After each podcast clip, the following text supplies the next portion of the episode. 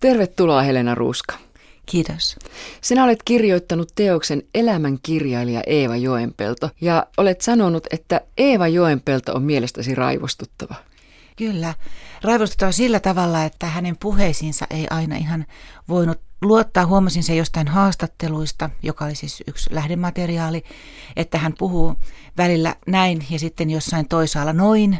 Ja sitten tietysti kun pitäisi kirjoittaa tietokirjallisuutta, niin mikä nyt sitten tässä on totuus. Ja myös sitten sukulaiset, joita haastattelin, niin varoittivat, että Eevan puheisiin aina ei voi luottaa. Mä kuvittelin, että siihen olisi vaikuttanut esimerkiksi tämmöiset asiat, että kun hän oli juonittelija, toisaalta suoraselkäinen ihminen, turhamainen nainen, hurmaava, hankala, kova ja ylpeä. Tämmöisiä mä poimin täältä sun kirjastasi.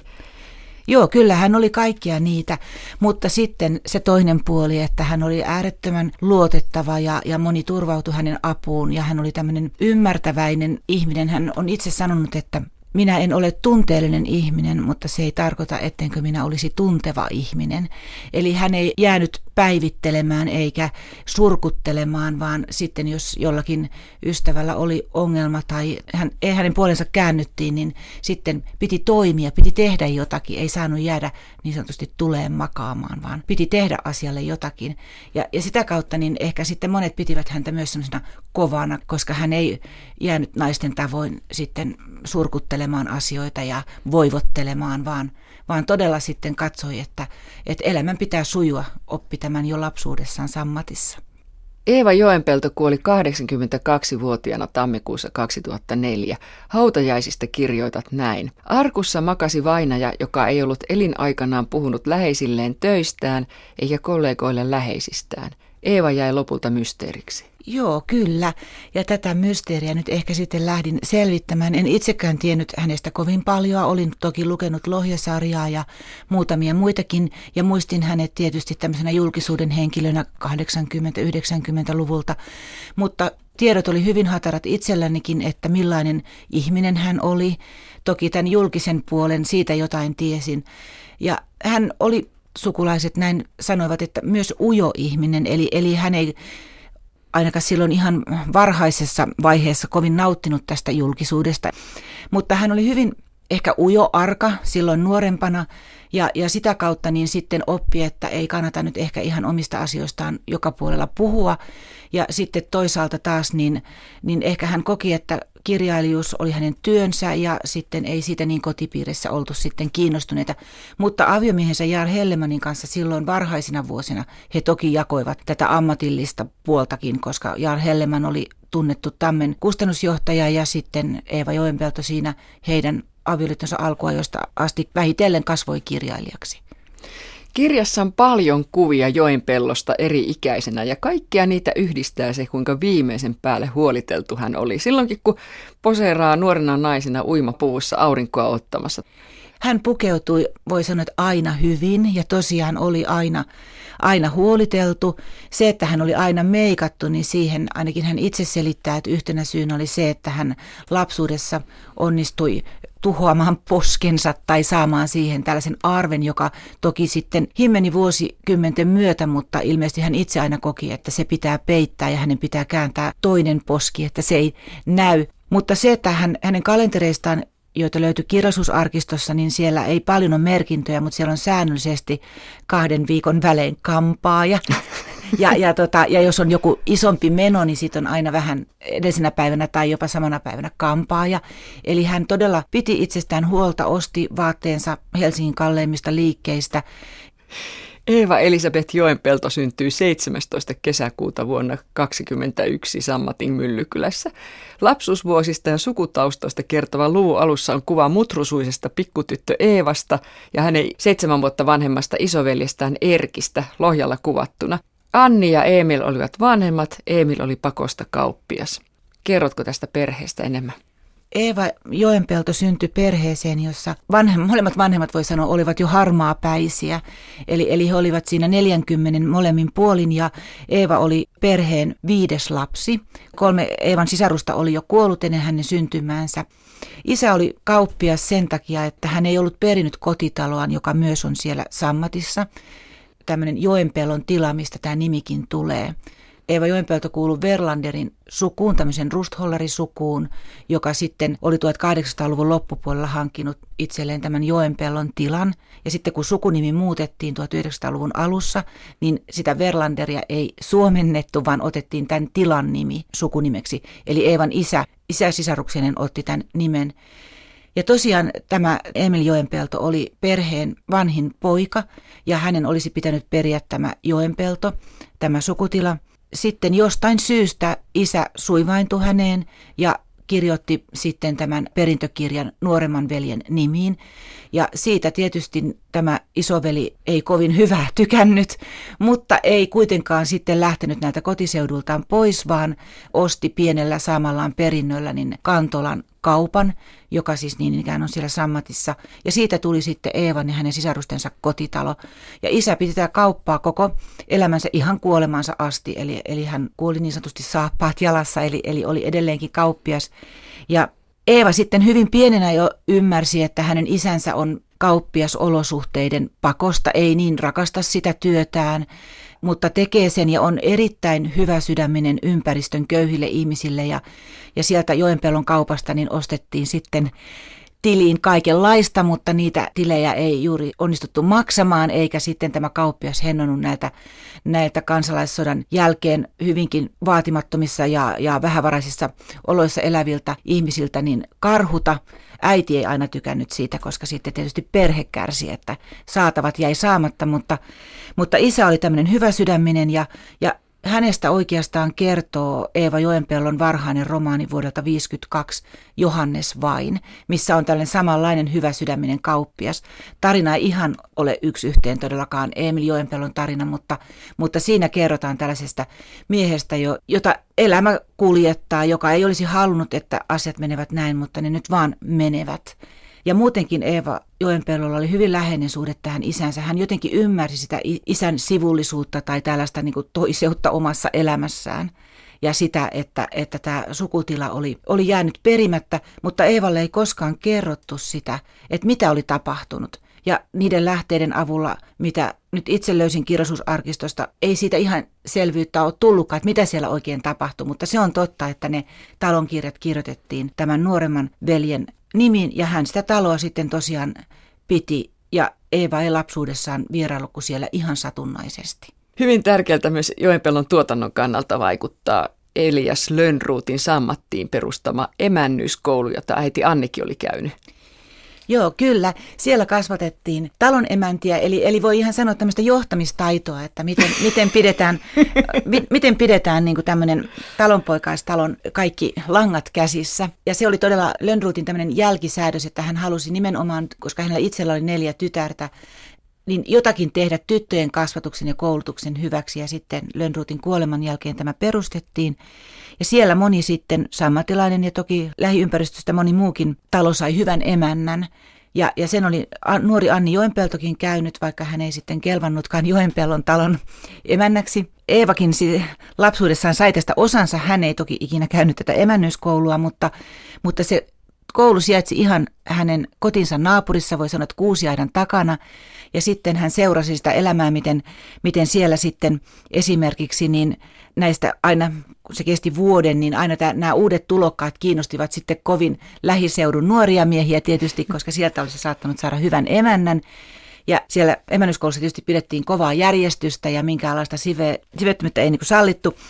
Ja Eeva jotenkin on sanonut, että hänen heikohkot ja elämässään epäonnistuvat miehet saattavat olla peräisin myös siitä, että hän seurasi, miten joskus joku nuori mies sai, sai aikamoiset pakit sieltä emännyyskoululta ja tuli tietä pitkin, niin, niin vihoissaan sitten yritti purkaa tätä vihansa huiskimalla ruohonkorsia lakoon siinä mennessään ja sadattelemalla ja, ja Eeva ymmärsi, että nyt oli tullut sitten lähtö sieltä. Ja, mutta sitten hän erityisesti oppi sen, että miten naiset tätä maailmaa taitavat oikeastaan pyörittää, koska emännyyskoululla oli tämmöinen hyvin vahva johtajatar, jonka mielipiteitä oikeastaan koko sammatti kuunteli isä, kaikkia isäntiä myöten, että kun johto oli lausunut mielipiteensä asioista, niin sitten tiedettiin, että miten pitää toimia. Ja tätä johtajatarta niin, niin Eeva Joenpelto ihaili suunnattomasti ja tällaista niin kuin naisenergiaa, naisvoimaa, mikä siellä sammatissa oli. Eeva Joenpelto oli 24-vuotias, kun hän meni naimisiin Jar Hellemanin kanssa vuonna 1945. Hellemaan tunnetaan ehkä parhaiten Keltaisen kirjaston isänä. Tekikö hän Eeva Joenpelosta kirjailija? No kyllä voisi näin Onko sanoa. rumasti sanottu? No tietysti ei, ei voisi, tai se tietysti aina pikkusen on vaikea sanoa, että mies tekee naisesta jotakin, mutta ehkä tässä tapauksessa niin on pakko tähän myöntyä, koska Eeva Joenpelto ei ollut mikään tänne runotyttö, päiväkirjojen kirjoittelija, joka jo varhain tiesi, että hänestä tulee suuri kirjailija, niin kuin monet muut, muut meidän kirjailijoistamme, niin, niin voi jäljittää jo ihan sinne nuoruuteen asti, että tämä haave ja toive on olemassa. Eeva Joenpelto harrasti kouluaikana Lohjalla näyttelemistä. Hän maalasi akvarelleväreillä. Kyllä luki paljon. Hänen isänsä oli hyvin maalaissivistynyt ja tarjosi tyttärelleen kirjoja ja kotona niitä oli ja niitä ostettiin. Esimerkiksi runokirjoja, jos hän halusi, niin niitä hankittiin.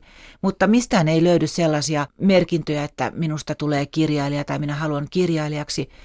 Ja kun hän lähti Helsinkiin opiskelemaan syksyllä 40, niin hän kirjoittautui yhteiskunnalliseen korkeakouluun ja hän aikoi sanomalehti mieheksi tai sanomalehti naiseksi, mutta huomasi pian, että ei hänestä ole lyhyen juttujen kirjoittajaksi, ei hän edes keksi aiheita. Ja todella sitten Ajan suuntanimisessä lehdessä hän ilmeisesti ensimmäisen kerran tapasi Jaar Hellemanin, joka oli toimittaja siihen aikaan he tapailivat ensin ilmeisesti silloin tällöin, mutta sitten todella vuoden 1944 aikoihin, niin sitten tämä muuttui tämmöiseksi vakavaksi seurusteluksi.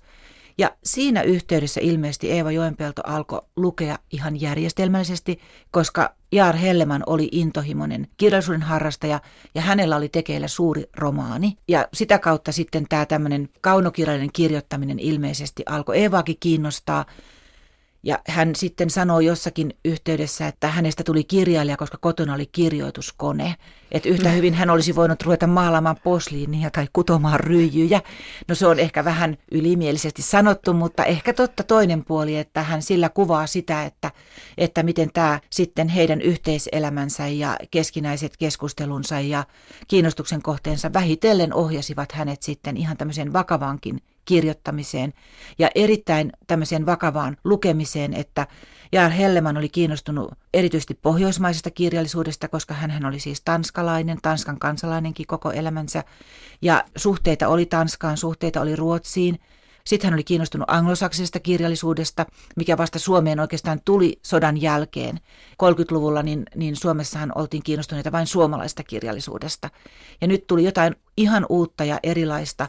Ja Eeva Joenpelto eli siinä miehensä rinnalla tätä uutta aikakautta ja sai varmaan luettavakseen jo ruotsin kielellä monta kuuluisaa amerikkalaista kirjailijaa, jota Suomessa ei ollut vielä suomennettukaan koska sitten hän Jar Helleman keltaisen kirjaston myötä alkoi tuoda näitä kaikkia Suomeen, mikä sitten tuntuu tänä päivänä varmaan vähän oudoltakin, että ne olivat silloin niin uusinta uutta joku William Faulkner tai Ernst Hemingway tai John Steinbeck.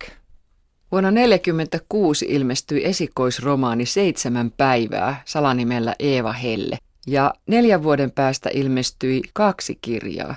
Syntyi toinen viihderomaani Eeva Autereen kirjoittama Tulee sittenkin päivä ja omalla nimellä kirjoittama Kaakerholman kaupunki. Sen jälkeen vuonna 1951 ilmestyi Veljen varjo, 52 Johannes vain, 53 Kivi palaa ja sitten 55 neito kulkee vetten päällä. Hirveä vauhti. Maltto siinä kuitenkin kivi palaa ja neito kulkee vetten päällä, niin jättää kaksi vuotta väliin. Siis aivan uskomaton vauhti, kun oli kuitenkin perheäiti. Ja hän kirjoitti ne viihderomaanit kirjailijanimellä. No Eeva Helle on nopeasti tunnistettavissa, koska Eeva Hellemanhan oli hänen virallinen nimensä siihen aikaan. Mutta sitten tämä Eeva Autere ehkä vähän, vähän tuntemattomampi nimi. Ja on mielenkiintoista se, että hän on siis kirjoittanut kaiken kaikkiaan 26 romaania. Ja hän mainitsee esikoisromaanikseen tämän Kaakerholman kaupungin. Tietenkin, jo- kyllä. Mm. Mm. Jolloin nämä kaksi muuta romaania ikään kuin tippuvat pois. Mutta esimerkiksi itse pidän sitä seitsemän päivää romaania erittäinkin hyvänä. En missään nimessä, jos olisin Eeva Joenpelto, niin jättäisi mainitsematta sitä. Se on, se on monella tavalla kiinnostava ja erilainenkin verrattuna sitten näihin hänen myöhempiin, vaikka Kaakerholman kaupunkiin, joka on hyvin tämmöinen maalaisrealistinen romaani, jota siihen aikaan tietysti suosittiin ja erityisesti sopi Veesoyn lin, kirjalliseen linjaan. Ja, ja Jalmari Jäntti oli siitä hyvin innostunut. Ja se on hyvä romaani. Se nousee sieltä niistä hänen lapsuuden kokemuksistaan. Siinä on paljon henkilöitä, jotka on tunnistettavissa. Tämä Kaakerholma on siis sellainen mäen kumpare, jossa oli, oli torppareiden ja, ja käsityöläisten asuntoja, jotka sitten olivat jossain yhteydessä siihen Joenpellon tilaan, siis siihen kotitaloon, mikä Eevan isältä jäi perimättä. Ja kun se romaani ilmestyi, niin sitten häntä kyllä arvosteltiinkin siitä, että ei olisi pitänyt laittaa niitä todellisia henkilöitä sinne, ja ainakaan niistä ei olisi pitänyt antaa niin negatiivista kuvaa, että ne olivat paljon yrittelijämpiä ja paljon kunnollisempia ihmisiä kuin mitä tässä romaanissa kuvataan. Lainaat Joenpeltoa näin. Elämäni on ollut yhtä kuolemista. Kyllä. Näin hän on itse lausunut, koska siellä taustalla on se, että tosiaan hän syntyi perheeseen, jossa kolme lasta, lasta oli kuollut ja tietysti sitten varsinkin äiti niin murehti näitä, näitä lapsia ja käytiin hautausmaalla ja, ja pienen Eevan mielestä se oli tietysti tylsää, koska eihän hän heitä tuntenut eikä heistä mitään tiennyt. Sitten hänellä oli seitsemän vuotta vanhempi veli Erkki, Erkki oli äidille kaikki kaikessa, koska äiti piti tätä Erkkiä jotenkin heiveröisenä lapsena, joka sairasteli paljon ja tarvitsi paljon äidin apua. Ja sitten äiti totesi, että, että kyllä Eeva aina pärjää. Eli Eeva on ikään kuin vahva, ja, mutta Erkki tarvitsee apua ja näin hän eli veljensä varjossa ja tästä syntyi oikeastaan se neljäs romani Veljen varjossa silloin 51. Mutta sitten Erkille kävi niin, että että kun hän oli valmistunut ja, ja mennyt jo naimisiinkin ja lapsikin oli tulossa, niin sitten hän sodassa hän oli rajan takaisissa tehtävissä ja, ja sitten tuli viholliskone tällaiselle tiedustelulennolle ja hän meni uteliaisuuttaan katsomaan, että onko se kone omia vai, vai sitten vihollisen koneita ja sieltä sitten hänet ammuttiin siihen portaille. Ja, ja tämä oli niin kuin sukulaiset myöhemminkin nyt sitten ovat sanoneet tai, tai ihan näinä aikoinakin, että aivan turha kuolema – niin, mutta se oli todellinen sitten järkytys perheelle, josta oli jo kolme lasta kuollut ja nyt sitten meni tämä, tämä poikakin ja, ja sitten tietysti äiti tätä sitten suri koko loppuelämänsä niin kuin oikein erityisesti. Ja, ja totta kai Eevakin suri, mutta eri tavalla. Ja sitten kun hän aloitti oman elämänsä ja sai tosiaan kaksi poikaa kymmenen vuoden välein vuonna 1946 ja vuonna 1956, niin sitten tämä vanhin poika niin 70-luvun puolivälissä teki itsemurhan, joka oli tietysti vanhemmille niin todellinen tragedia. Ja sitten vielä Eevan vanhoilla päivillä niin, niin nuorin poika Johannes kuoli syöpään 40-vuotiaana. Eli hän hautasi myös kaksi omaa poikaansa. Ja tästä tietenkin tulee tämä näin, että kuoleman kanssa hän oli oikeastaan tekemissä koko elämänsä. Maaseutukuvaaja Eeva Joenpelto oli ahtaalla 50-luvulla ja 60-luvulla ja 60-luvulla keski-ikäistyvää naista pidettiin porvarillisia arvoja vaalivana kirjailijana. Joo, kyllä. Eli hän oli aina ikään kuin vääränlainen, väär, väärässä ajassa. Eli, eli tota, 50-luvulla tietysti niin, niin No oli paljon sitä viidekirjallisuutta. Eeva Joenpelto ei missään nimessä halunnut olla viidekirjailija – Modernistit alkoivat sitten vähitellen tulla, no Maria-Liisa Vartio, Veijo Meri, Antti Hyry, Paavo Haavikko.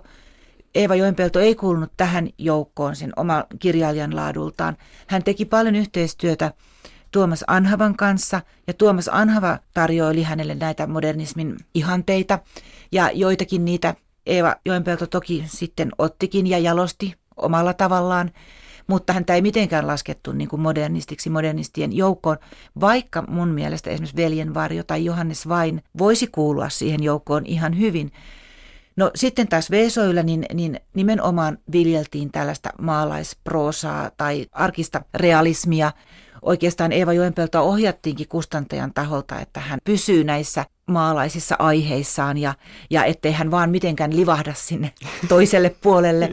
Ja hän ei oikein tiennyt, miten hänen pitäisi olla ja mitä hänen pitäisi tehdä ja minkälainen kirjailija nyt olisi sitten se, mitä, mitä häneltä odotetaan ja toivotaan. Hän kuitenkin kahden vuoden välein pyrki julkaisemaan, eli teki ihan tällaista määrätietoista kirjailijan työtä.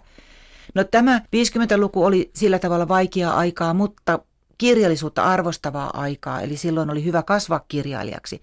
Mutta sitten 60-lukua hän pitää ihan mahdottomana aikana, koska silloin piti vain kirjoittaa yhteiskunnallisista ongelmista ja vain yhdestä näkökulmasta. Ja se vasemmistolainen näkökulma ei sopinut Eeva Joenpellolle. Hän halusi kirjoittaa laveasti erilaisista ihmisistä ja kohtaloista ja hän ei mitenkään karttanut tätä omaa lähtökohtaansa, eli tällaista porvarillista maailmankatsomusta tai oikeistolaista maailmankatsomusta, joka katsottiin, että se ei ole kirjailijalle ollenkaan sopiva vakavasti otettavalle kirjailijalle. Ja tästä hän kärsi 60-luvun ja sitten tietysti 70-luvulle tultaessa hän oli niin paljon omia henkilökohtaisiakin ongelmia, että tuntui, että mikään ei oikeastaan ollut kohdallaan. Ja hän oli hyvin tietoinenkin näistä omista ongelmistaan, koska muistan romaanin Viisaat istuvat varjossa.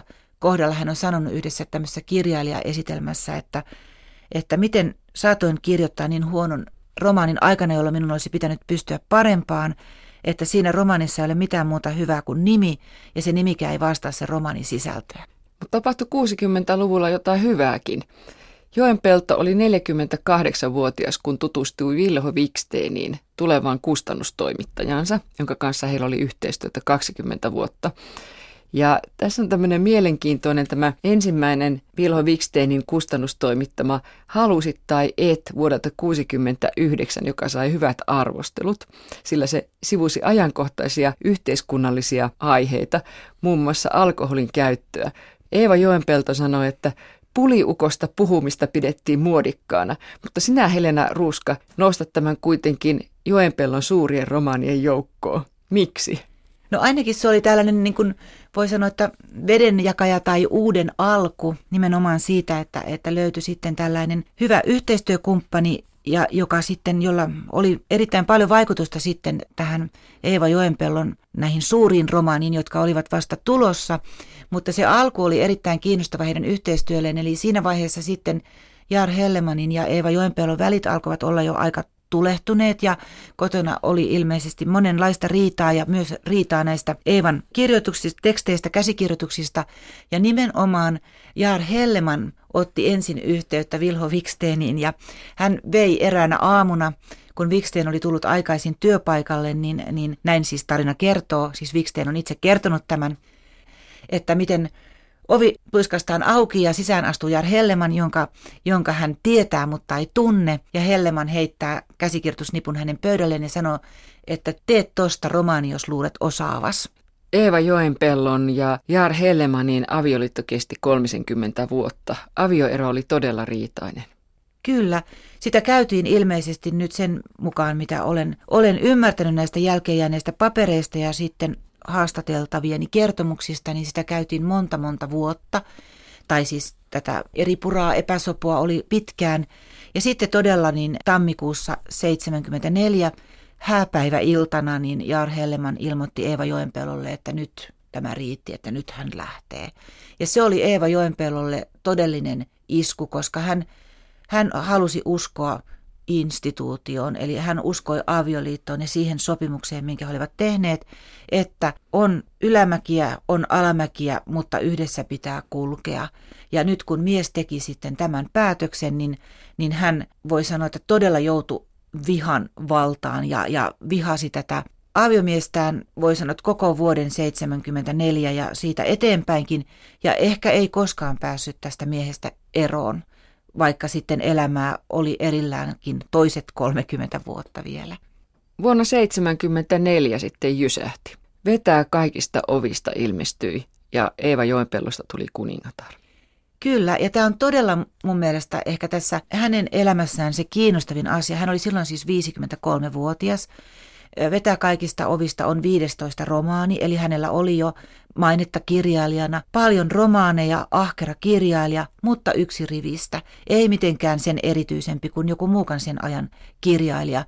Mutta tämä romaani teki hänestä Eeva Joenpellon ja syyn, miksi hänestä puhutaan edelleenkin ja miksi hänestä pitää puhua edelleenkin. Tämä Vetää kaikista ovista oli ollut tekeillä jo pitkään.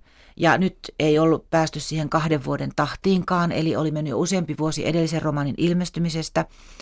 Mutta hänellä oli omassa elämässään niin paljon vaikeuksia, että se ei edennyt. Sitä oli lukenut Tuomas Anhava ja oli moni auttanut. Jaar Helleman oli puhunut ympäristössä luotettaville tahoille, että, että hän ei yhtään ymmärrä, mitä Eeva on nyt kirjoittamassa. Ja no sitten kun tämä avioeroprosessi lähti käyntiin ja Eeva todella, niin kuin hän sanoi, niin oli todella vihainen – ja, ja hän on jossain kirjoittanut, että vihasta pääsee vain eroon sillä, että sen antaa kiehua, että se on kuin vesi, että kun se tarpeeksi kauan kiehuu, niin se kiehuu loppuun.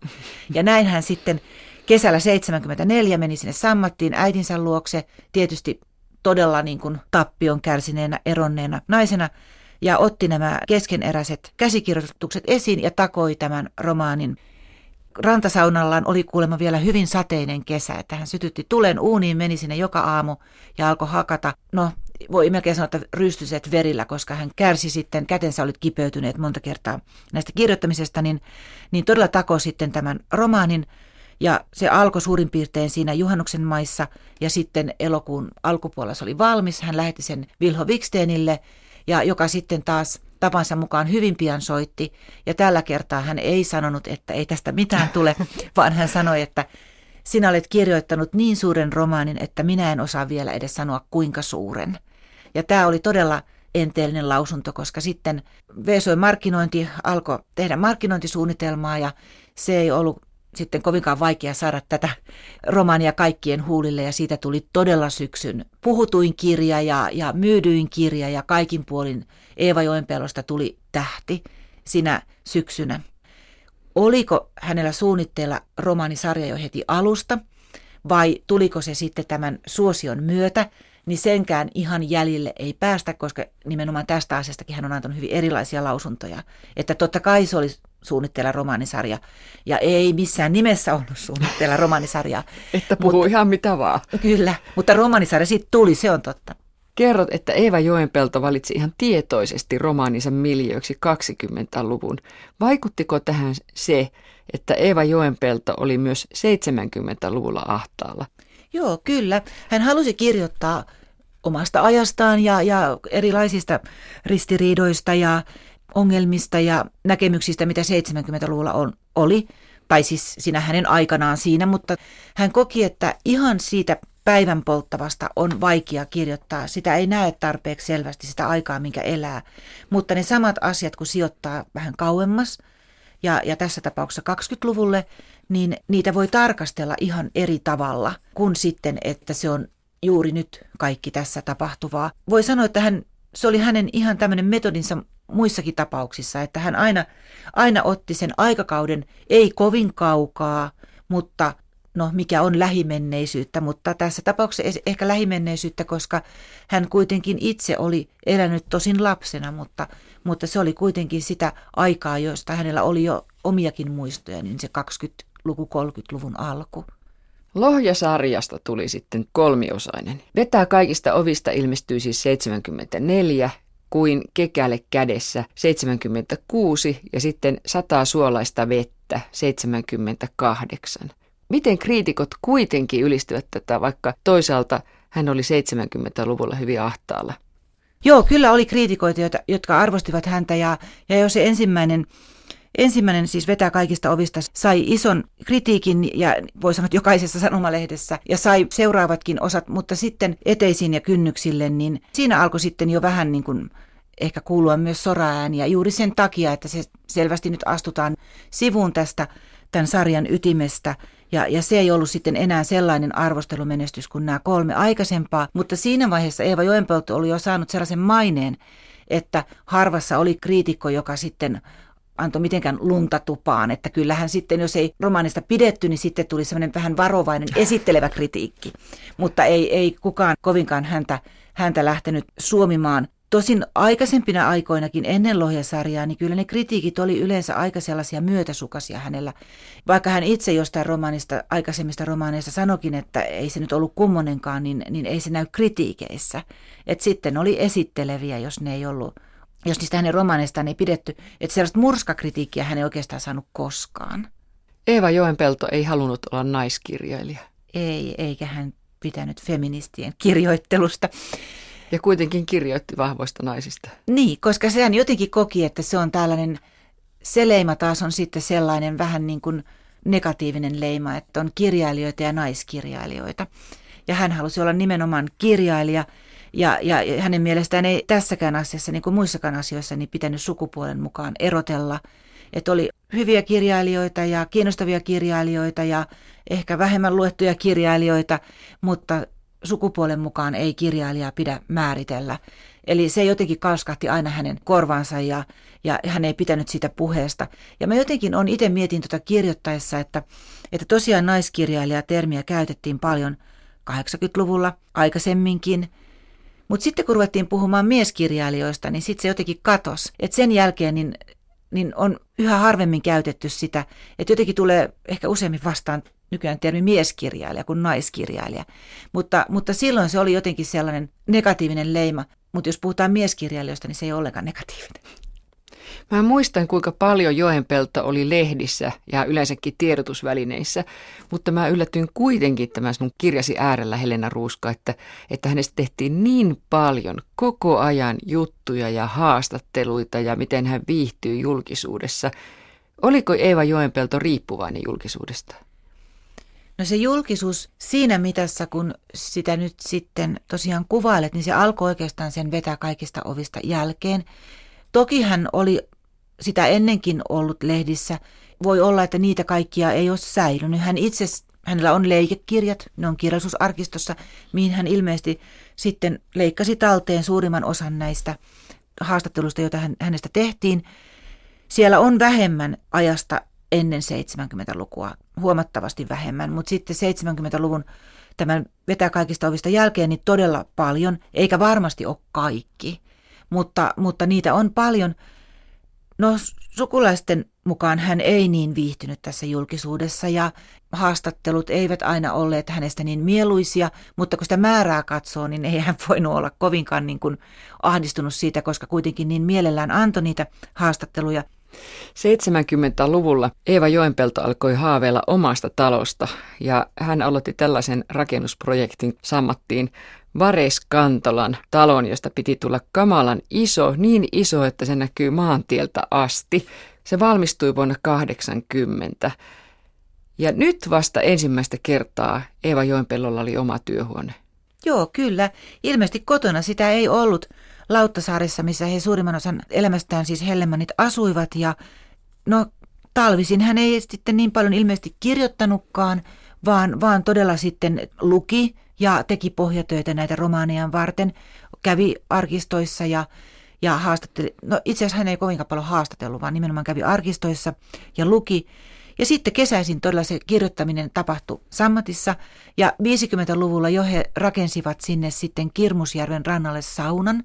Ja tässä saunassa oli tämmöinen pieni kamari ja siinä sitten kamarissa niin, niin suurin osa ennen Lohjasarjaa niin näistä romaaneista on kirjoitettu tai itse asiassa vetää kaikista ovistakin on kirjoitettu ja voi olla, että kekälle kädessäkin kirjoitettiin vielä siellä, koska samaan aikaan rakennettiin Vareskantolaa. Ja sitten sinne hänelle tuli todella oma sitten työhuone ja se piti olla, sen ikkuna piti olla pohjoiseen, koska hän oli tottunut aina kirjoittamaan nenä kohti pohjoista. Ja koska hänen tämän Kantolan kaupan yläkerrassa oleva huone lapsuudessa nuoruudessa, niin se oli pohjoiseen. Sitten tämä saunakamarin ikkuna oli pohjoiseen ja nyt tämä Vareskantolan työhuoneen ikkunakin on sitten pohjoiseen. Tämän valtavan talon ansiota oli vähän mutkan kautta, että hän, hänelle tuli tämmöinen uusi harrastus kuin ampuminen. Kyläläisten riemuksella kuulutaan kauhusana semmoinen aseen paukuttelu sieltä valtavasta talosta siltä pihalta. Kyllä, koska Eeva Joenpelto sai monessa eri elämänvaiheessaan hyvinkin ikäviä, ikävää postia, hyvin ikäviä yhteydenottoja, soittoja.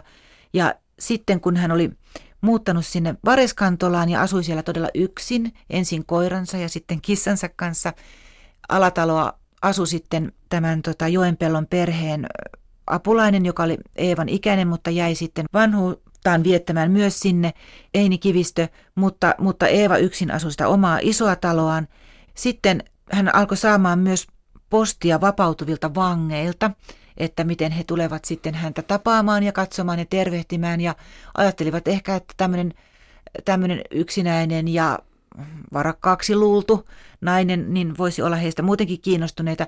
Ja Eeva Joenpelto alkoi ihan oikeasti pelätä, että minkälaista porukkaa siellä hänen, hänen nurkissaan sitten alkaa hiippailla. Ja sitten Wiksteinin kanssa he yhdessä totesivat, että jos hän hankkii aseen ja rupeaa harrastamaan tällaista niin kuin ammuntaa, niin se ehkä vähän sitten vieroittaa, että sinne ei noin vain tulekaan uteliaat katselemaan, että miten se kirjailija siellä oikein elelee. Ja hän todella sitten Vilho Wiksteinin kanssa yhdessä he kävivät Lohjalta ostamassa aseen ja, ja sitten paikallinen poliisi opetti häntä ampumaan ja hän harrasti ihan tarkkuusammuntaa siellä omalla pihallaan. Ja kertoi tästä kaikissa mahdollisissa lehdissä aina, jos joku ymmärsi kysyä, koska se oli tämmöinen strategia, että sitten niin kun, kun tämä tieto leviää, niin sinne ei sitten tullakaan niin helposti läheisyyteen. Eli se oli hänen urheiluharrastuksensa, tämä ampuminen. Helena Ruuska kirjasi elämän kirjailija Eeva Joenpelto päättyy yksinäisyyteen, siihen, että vanha Eeva Joenpelto oli yksin siellä isossa talossaan. Kyllä, koska sitten hänen elämänsä myöhäisten vuosiensa, niin ehkä se traagisin asia oli se, että Johannes kuoli. Eli avioeron jälkeen niin Johannes oli ollut hänen läheisensä ja kun löytyy, löytyy hänen muistikirjansa, missä lukee lähiomainen, niin siinä lukee Johannes Helleman.